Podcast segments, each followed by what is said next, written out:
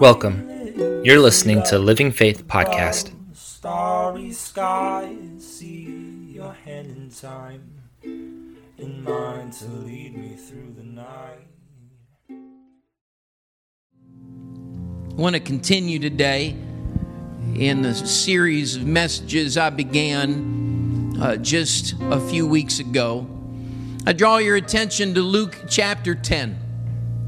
Luke chapter 10 and verse number 38. Perhaps a familiar situation for those who have been around a church for any amount of time, but I read it to you again. Luke 10 38. Now it happened as they went that he entered a certain village, and a certain woman named Martha welcomed him into her house. And she had a sister called Mary who also sat at Jesus' feet and heard his word. And Martha was distracted with much serving. And she approached him and said, Lord, do you not care that my sister has left me to serve alone? Therefore, tell her to help me. Verse 41 And Jesus answered and said to her, Martha, Martha, you are worried and troubled about many things, but one thing is needed. Mary has chosen that good part which will not be taken away from her. The second part of this series, I want to title this message The Main Attraction Meals with the Master and the Main Attraction. Amen. Here's another situation where Jesus accepted a dinner invitation. Jesus accepted a dinner invitation. As explained previously, Jesus did lots of ministry during meals. Jesus attended dinners and he attended banquets. He, he went to people's homes. He accepted many invitations from many different people. If we read the Gospels and go through Matthew, Mark, Luke, and John, we find that Jesus ate with Jews and Gentiles. He ate with friends and family, and those who were downcast and those who were leaders and rulers. He ate with his followers and he ate with those who were his foes. Those that were close to him and those that were perfect strangers. He ate with people who were repentant, but also with those who were defiant. He ate with those of ritually unclean and morally unclean. He dined with people of every sort. Jesus engaged in people's daily lives, and he did it through meals. He got personal with people, he got close to people. And all along, he never abandoned his central purpose. Jesus said, I've come that they might have life, that they might have it more abundantly. He said, I came to seek and to save that which was lost. But he also declared his practice, not just his purpose. Jesus said, The Son of Man has come eating and drinking. Part of the way that he would minister and extend and bring life and to seek and to save was through dinner with folks, meals with the master. He accepted dinner invitations and extended salvation invitations. Last weekend here at Living Faith, we hosted a Mother's Day brunch. What, what an enjoyable, enjoyable event. Kaylee Yakel organized a variety of aspects. She coordinated with various volunteers, and the brunch was, in my opinion, a fine success. And we should all be thankful to her and all the others that served alongside of her. Of course, any great event involves great amounts of work. So, to plan a brunch like that, you think, how many people do we estimate will attend? And we think about food. We think about what's the menu and what dishes are we going to offer and what's the budget for this food. And then we need to purchase the food and prepare the food and present the food. And then there's the aspects of decor. Is there going to be a theme? And what elements are part of that decor? And what's the budget for that? And when are we going to set up the space? And who's going to help us set up? And how many people do we need to help set up? And then at the end of the function, you don't just walk away, there's cleaning to be done, chairs to be folded, and tables to be returned, and floors to be vacuumed, and dishes to be washed, and food, excess food. There's always more food at a Pentecostal function. Then you got to take out the trash when it's all said and done. And I'm, I'm certain that more than this was done in order to host the event we held last weekend. But I wonder today, I ponder this question our, our work and food and decor, is that everything that a shared dinner is all about? Why do we, why do, we do those things? Why put forth all of that effort? Why expend all the energy and spend the money? I believe the purpose of such things is people. It's friends. It's guests. People who will accept invitations. People will come and join and share in the meal and share in the experience. For me, people are always the most important element of our congregational gatherings. People that I know quite a bit, people that I don't know as much, and those that I have never met. The, the uh, gatherings are because of connections and building relationships and having conversations. Sometimes it's intentional conversations. You see someone and say, I need to talk to them about. And I, I remember a situation, I want to go talk with them. And I had an idea and I want to connect with them. But there are also accidental conversations when you sit down or you bump into somebody or you're at a serving table and, hey, you like strawberries on your waffles also and, a, and an accidental conversation turns into enjoyable conversation. It wasn't expected but encouraging and fulfilling nonetheless. For me meals are about the people in attendance. The work is worthwhile because of the people like our Mother's Day brunch, some meals have a stated purpose. We, we share food to celebrate birthdays and weddings and retirements and the like. Nonprofits host meals so they can cast vision and raise money. They have meals for donors and dollars, if you will. We have meals in our first world environment. It's a luxury of being wealthy. We have meals in our first world environment just for the food. The food is the highlight. Delicacies, certain menus, unique recipes for the curious palates. We host dinners where food's the star. We use dinners to express appreciation for those who come. We use dinners as an enticement. You got to have a business meeting, you got to bring all the workers together. Food helps them be happy about the meeting. We use food for those things. We got many reasons to host meals and many items to consider when we do that. Now, while dinner in our day, we might concern ourselves with decor and menus and such. In the Bible, the Gospels are fairly silent on those matters. We don't read a lot about the decor and the table settings. We don't read a lot about what they had for dinner. Those details weren't biblically, aren't biblically significant.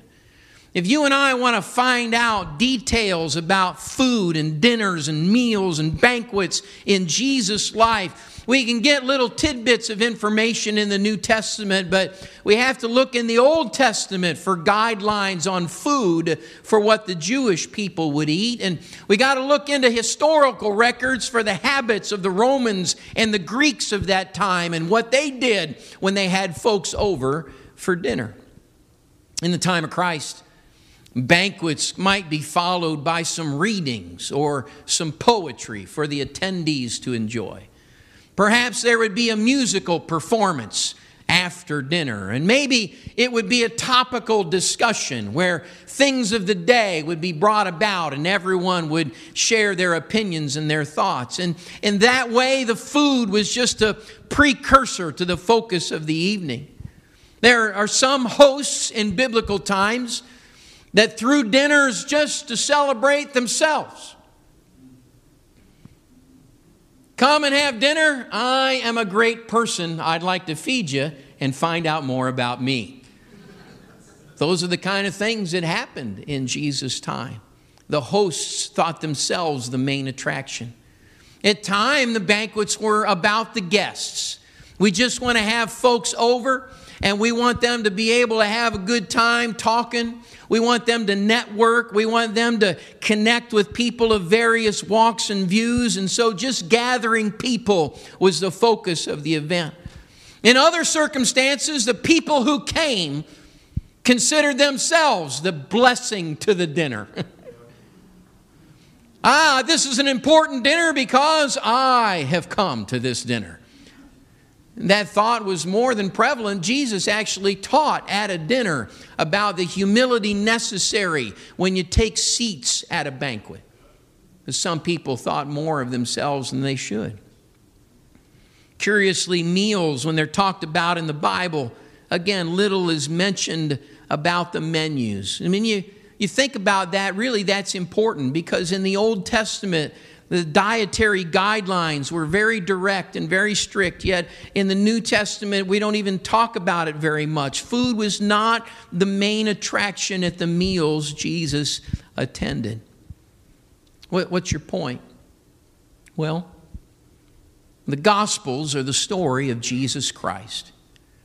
And the meals that we read about in the Gospels are only recorded because they involve Jesus. They're documented because Jesus was there. When, when Jesus came to dinner, he became the main attraction. Regardless of the host's intention for the dinner or the banquet, regardless of why it was planned and what were the stated outcomes and what we hope to accomplish, regardless of the place settings and the menus, when Jesus went to a dinner, when he accepted an invitation, he became the main attraction. Dinners might have started simply enough for any of the reasons we just talked about, but when Jesus came, those meals took on an entirely different meaning. Jesus' attendance changed the course of a dinner, changed the purpose of a dinner if you will, when Jesus sat at the table, the tables were turned on the purpose of that meeting.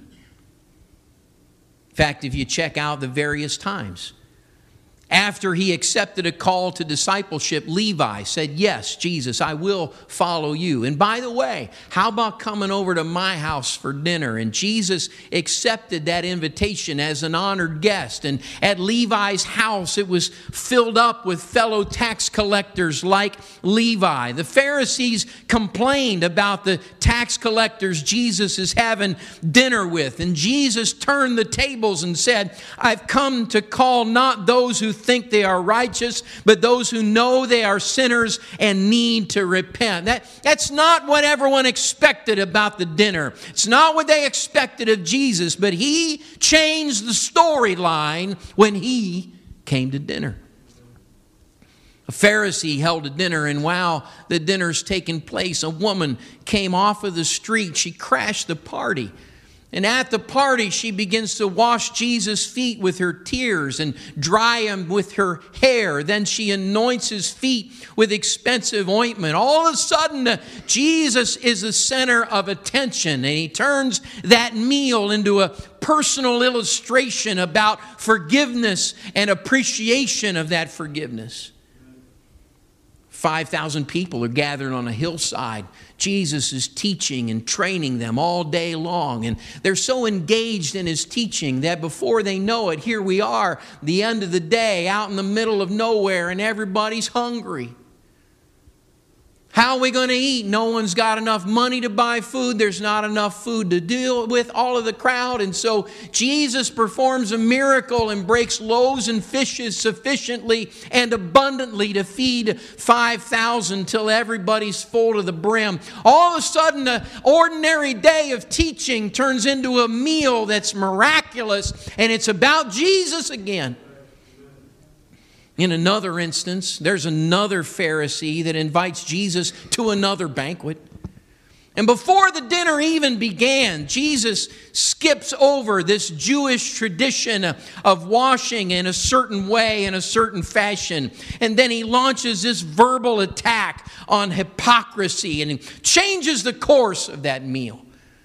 And there's another time, another Pharisee invites Jesus to another meal. This time it's a Sabbath meal. And this time the Pharisee is a ruler, he's a leader, he's got significant influence. And Jesus turns that dinner into something the ruler couldn't have predicted. Jesus heals a man on the Sabbath at that meal, and he teaches them on true humility. There's another tax collector. Lots of Pharisees and tax collectors liking to have dinner with Jesus. Guy by the name of Pharisees, or excuse me, Zacchaeus, sees Jesus walking along and calls out to him. Jesus said, I'd like to have dinner at your house. And Zacchaeus says, That would be awesome. Come on over to my house. And before Jesus even gets there, before dinner is even served, it changes the circumstance entirely. And Zacchaeus says, You know what? I'm going to give away half of my wealth and I'm going to refund fourfold anyone I've ever cheated because Jesus changed things. And if your mind's got to thinking about Jesus and food, perhaps it's already entered your thoughts. Jesus' first miracle was at a wedding feast in Cana. Without question, his presence there changed the course of that evening entirely. Guests should have been properly attentive to the bride and groom and celebrating this marriage and this beginning of a new household. But the miracle of Christ, changing water into wine, demanded attention. And, and the story is told not just because it was a great wedding, but because Jesus became the main attraction. And typical meals became something different, something divine when Jesus came to dinner. Routine expectancies got tossed aside, new revelations got shared because Jesus came to dinner.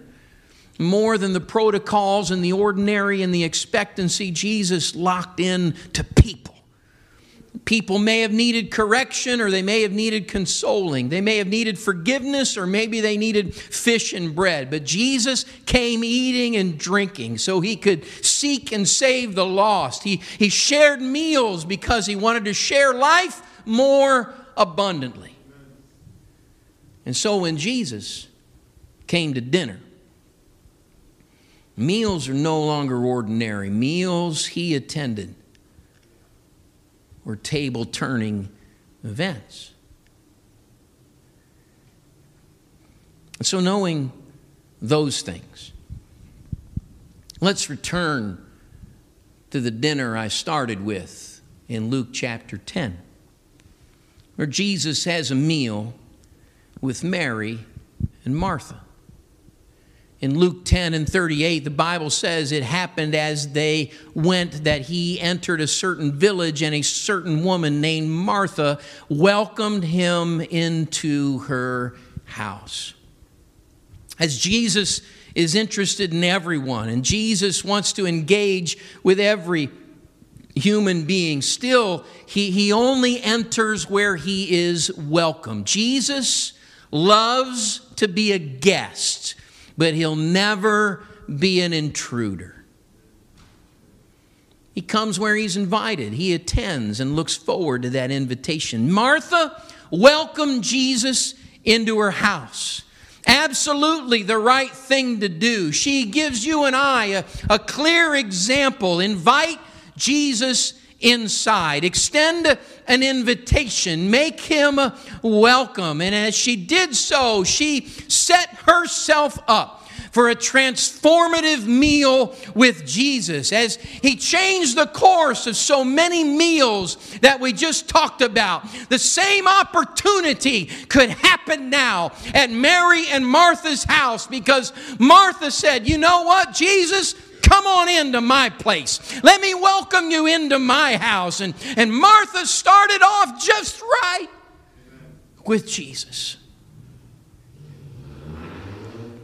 but her follow through fell short. It missed the mark. In verse 40 of Luke chapter 10, the Bible says, But Martha was distracted with much serving. And she approached him and said, Lord, do you not care that my sister has left me to serve alone? Therefore, tell her to help me. I was thinking back to my childhood a few years ago.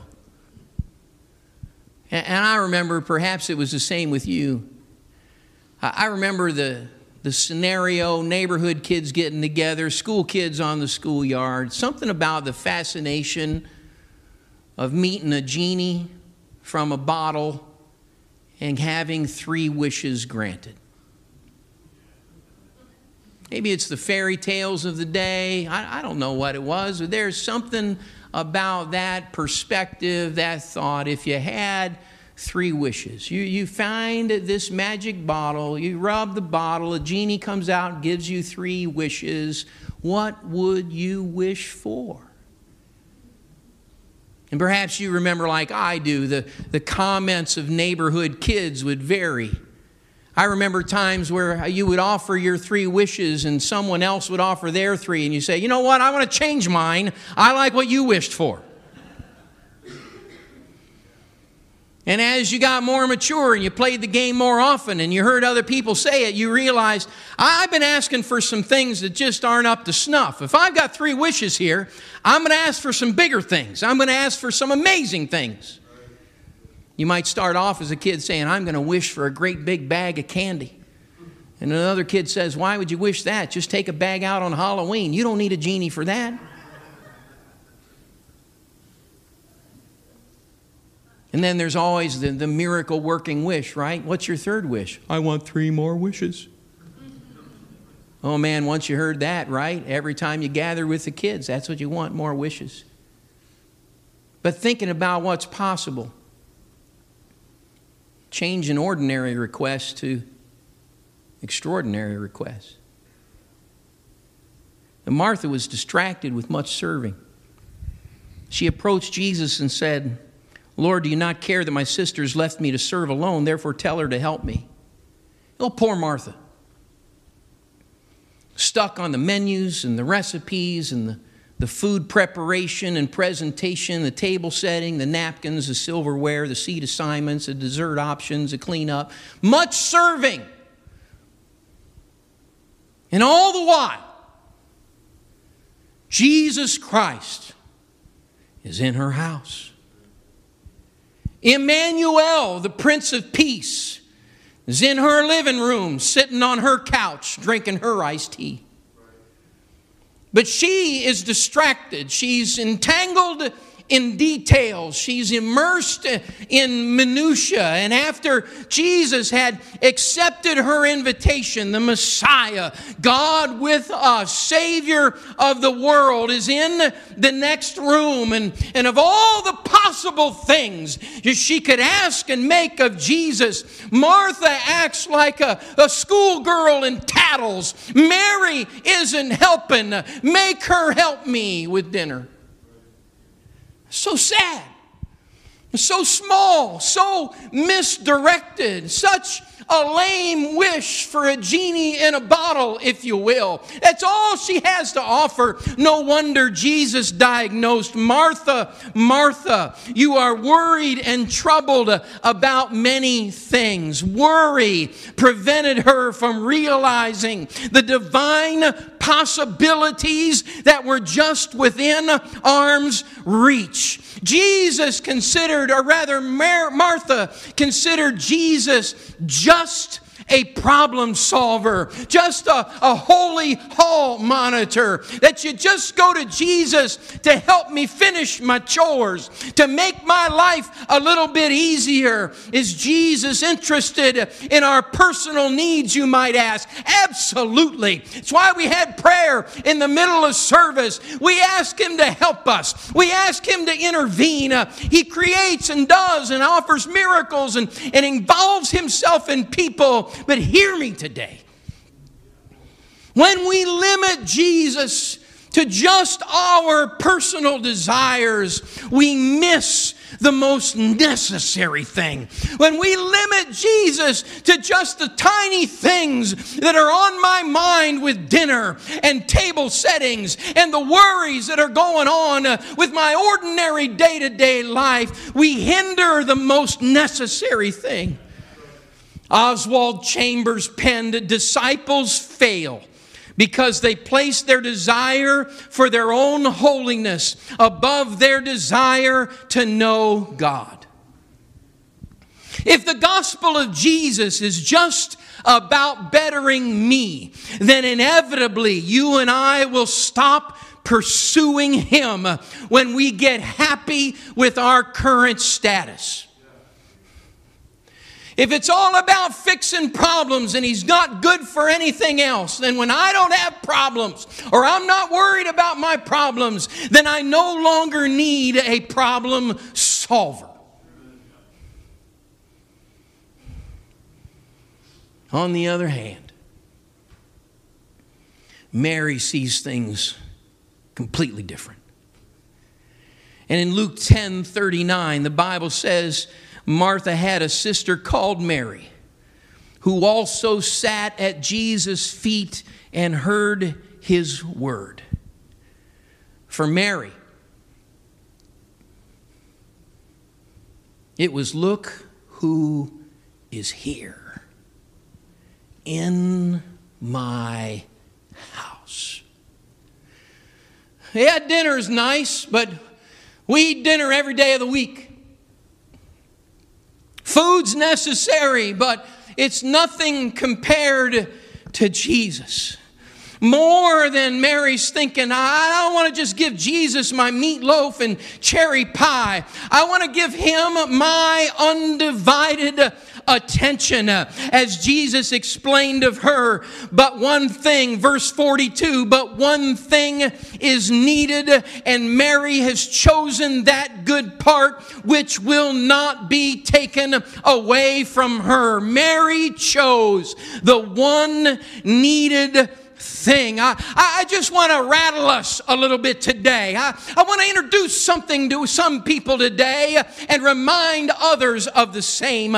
Martha considered what she had to offer Jesus, but Mary considered what Jesus had to offer her. For Martha, dinner was about the food, but for Mary, dinner was about the Father. Martha wanted Jesus to listen to her her. But Mary wanted to listen to Jesus. Martha expected Jesus to serve her needs, and Mary sat to serve the Christ. Martha welcomed Jesus to her institution, uh, and Mary welcomed Jesus. I want to hear the eternal possibilities that you have for my life.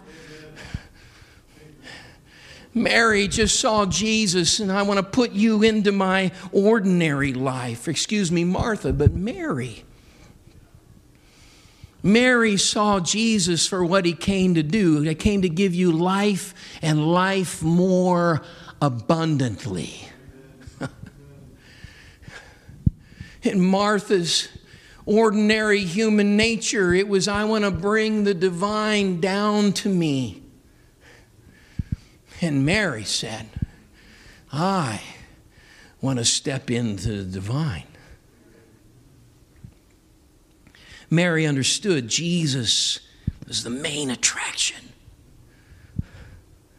The primary thing needed, the, the most important thing is not help with our many tasks and our many situations and our many chores. The primary thing is not calming our significant worries. Rather, the one thing necessary is Jesus. Being in the presence of a holy God. If you want to limit Him to just doing some nice stuff in your ordinary life, that's up to you.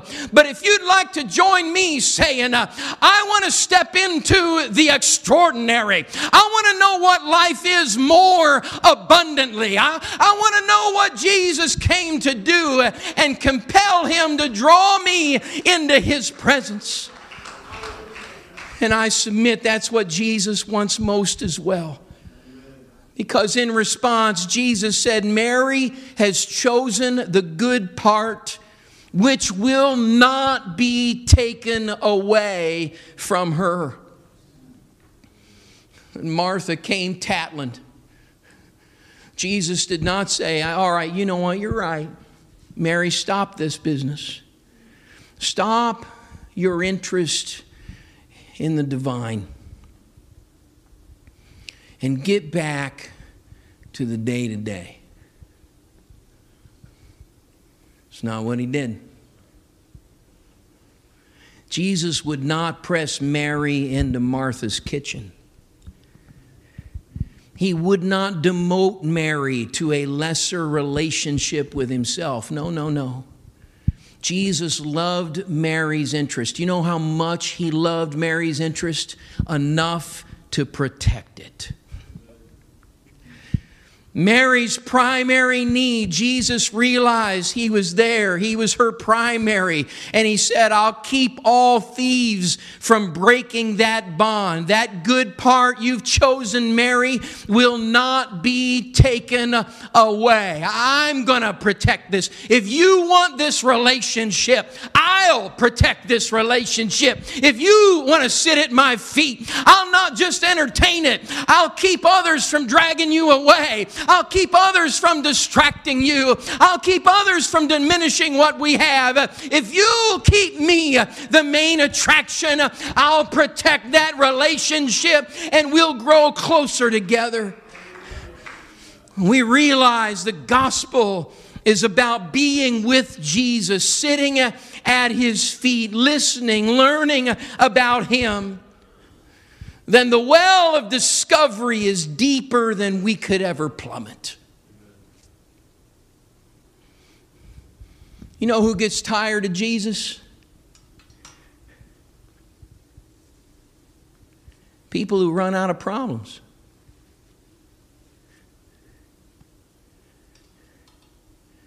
You know who loses interest in Jesus? People think that he only came to fix the broken. You know who forever stays intrigued with Christ? Folks who recognize it's about Him.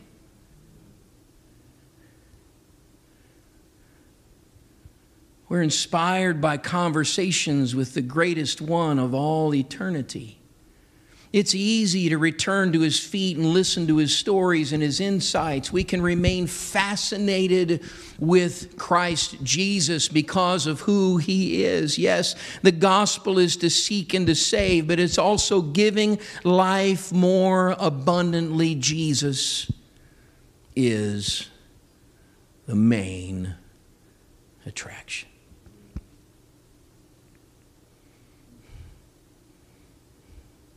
I begin this afternoon to invite us with this question Have we welcomed Jesus in?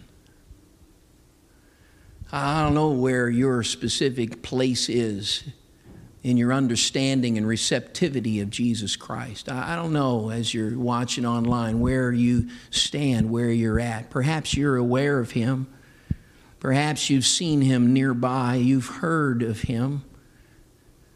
But I encourage each and every one that as you hear of him or know of him or read of him, those are all great places to start. But to really get the ball rolling,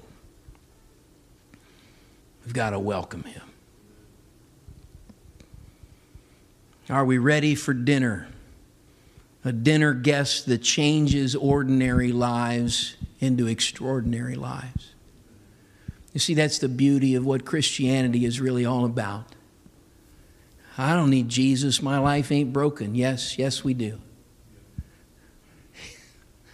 Even lives that aren't broken can be made divinely extraordinary. Everybody, everybody needs Jesus. Everybody needs a Savior, everybody needs cleansing, but life more abundantly. That opportunity is a divine opportunity, only comes through Jesus Christ. Everybody needs that opportunity. Have we welcomed this one who came to give us that more abundant life? Having started on the journey, are we welcoming Jesus into our day to day? If you'll just join with me right now and perhaps bow your heads or raise your hands, let's just have a conversation with the Lord right now. Jesus, Lord, I want you involved in every aspect of my life. More than having you walk by on occasion, more than hearing some words and reports here and there, rather than just seeing your name in the papers, Lord, I want you in my house.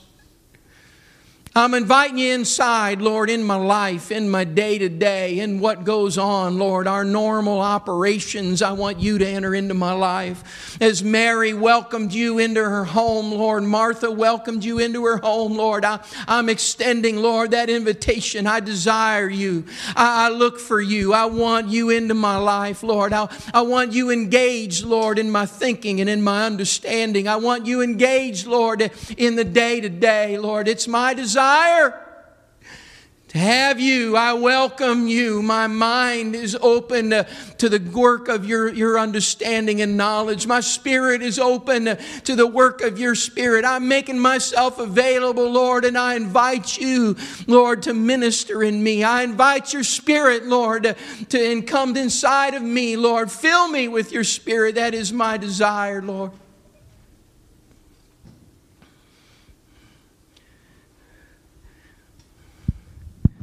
Certainly welcoming Him, asking Him for forgiveness, having our faults removed in baptism, being filled with His Spirit, getting inside the, the vessel of our bodies is, is a tremendous and necessary beginning.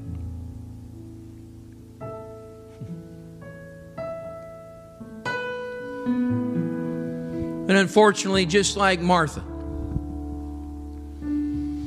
there are those who have a good beginning with Jesus, but the follow through isn't what it's designed to be. I'm just asking everyone today, hearing my voice, how's the follow through?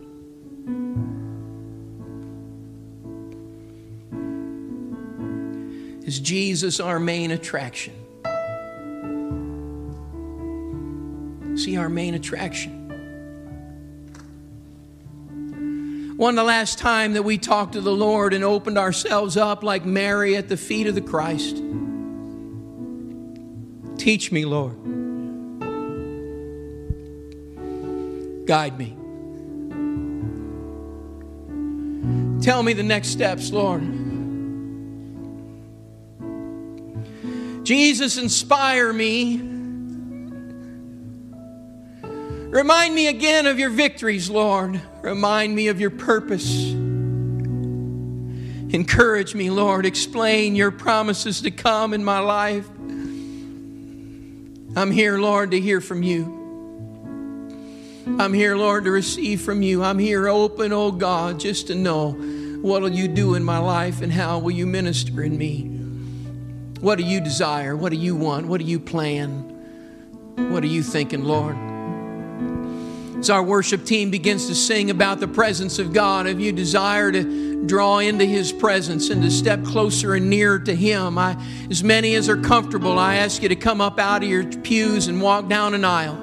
I ask you to make your way around this front area and perhaps it would be good today to kneel. It would be good today to know what it's like to be at the feet of Jesus. It would be good to have that understanding, that physical presence. Would you step forward today as they begin to sing? Would you begin to talk to the Lord for a few moments today?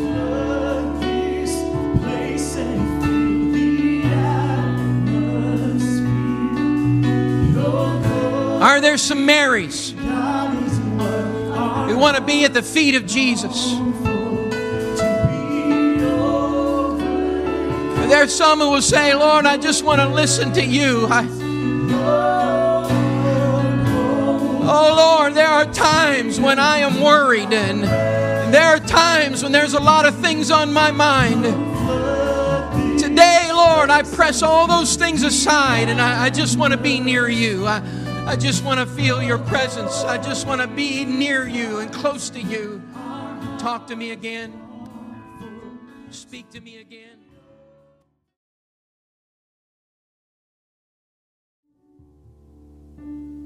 My wife and I were both disciples of Christ when when we met one another and when we walked down the aisle and said I do.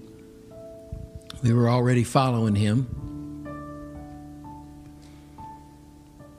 And there were, right at the beginning of our marriage, devotional times.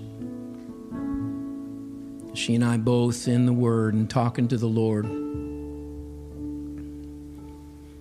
Kids came into our lives. We did our very best to instill and instruct and guide. In fact, one of the things we did is I, I, wouldn't give our kids an allowance.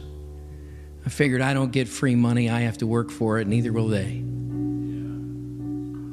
But I would pay them to read their Bible, and every day of the week that they did their Bible reading, every week I would give them some money based on their investment in the kingdom of God. Somewhere along the way, it wasn't my label I don't remember if it was one of the girls or if it was my wife.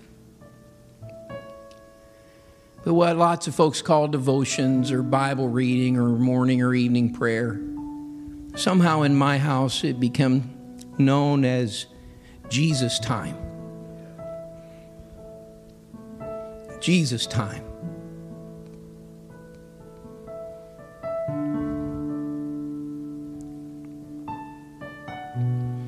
I love Jesus' time on the weekends when we gather like this, but it is not sufficient for me. I need moments every day. Jesus' time. Reading His Word, not just to check off the list or make it through the calendar days chapter assignments but to allow His Word to inspire and direct. And times in prayer when I'll just ramble on and on about all of my requests and my needs and my desires. But instead, just to tell the Lord how much I love Him, I adore Him, I appreciate Him. And then to sit silently in His presence. Allow Him to mold my attitude, allow Him to impact my spirit. Jesus' time. God, help us to all have the Mary understanding, to know the one needed thing, the one necessary thing, the highest priority, what He came to do primarily is to engage you and I in our lives and for us to accept His invitation. I welcome Him into my home. He welcomes me into His eternity. I don't want to just give Him an invitation, I want to accept His. I want to follow His. Amen? Amen. Thank you so much for being with us today. Appreciate each and every one of you, your sincere response to the things of God. You've been listening to the Living Faith Everett podcast series. Tune in next week for the next part of this series, or join us online at livingfaithministries.church. Ghost. You give me peace.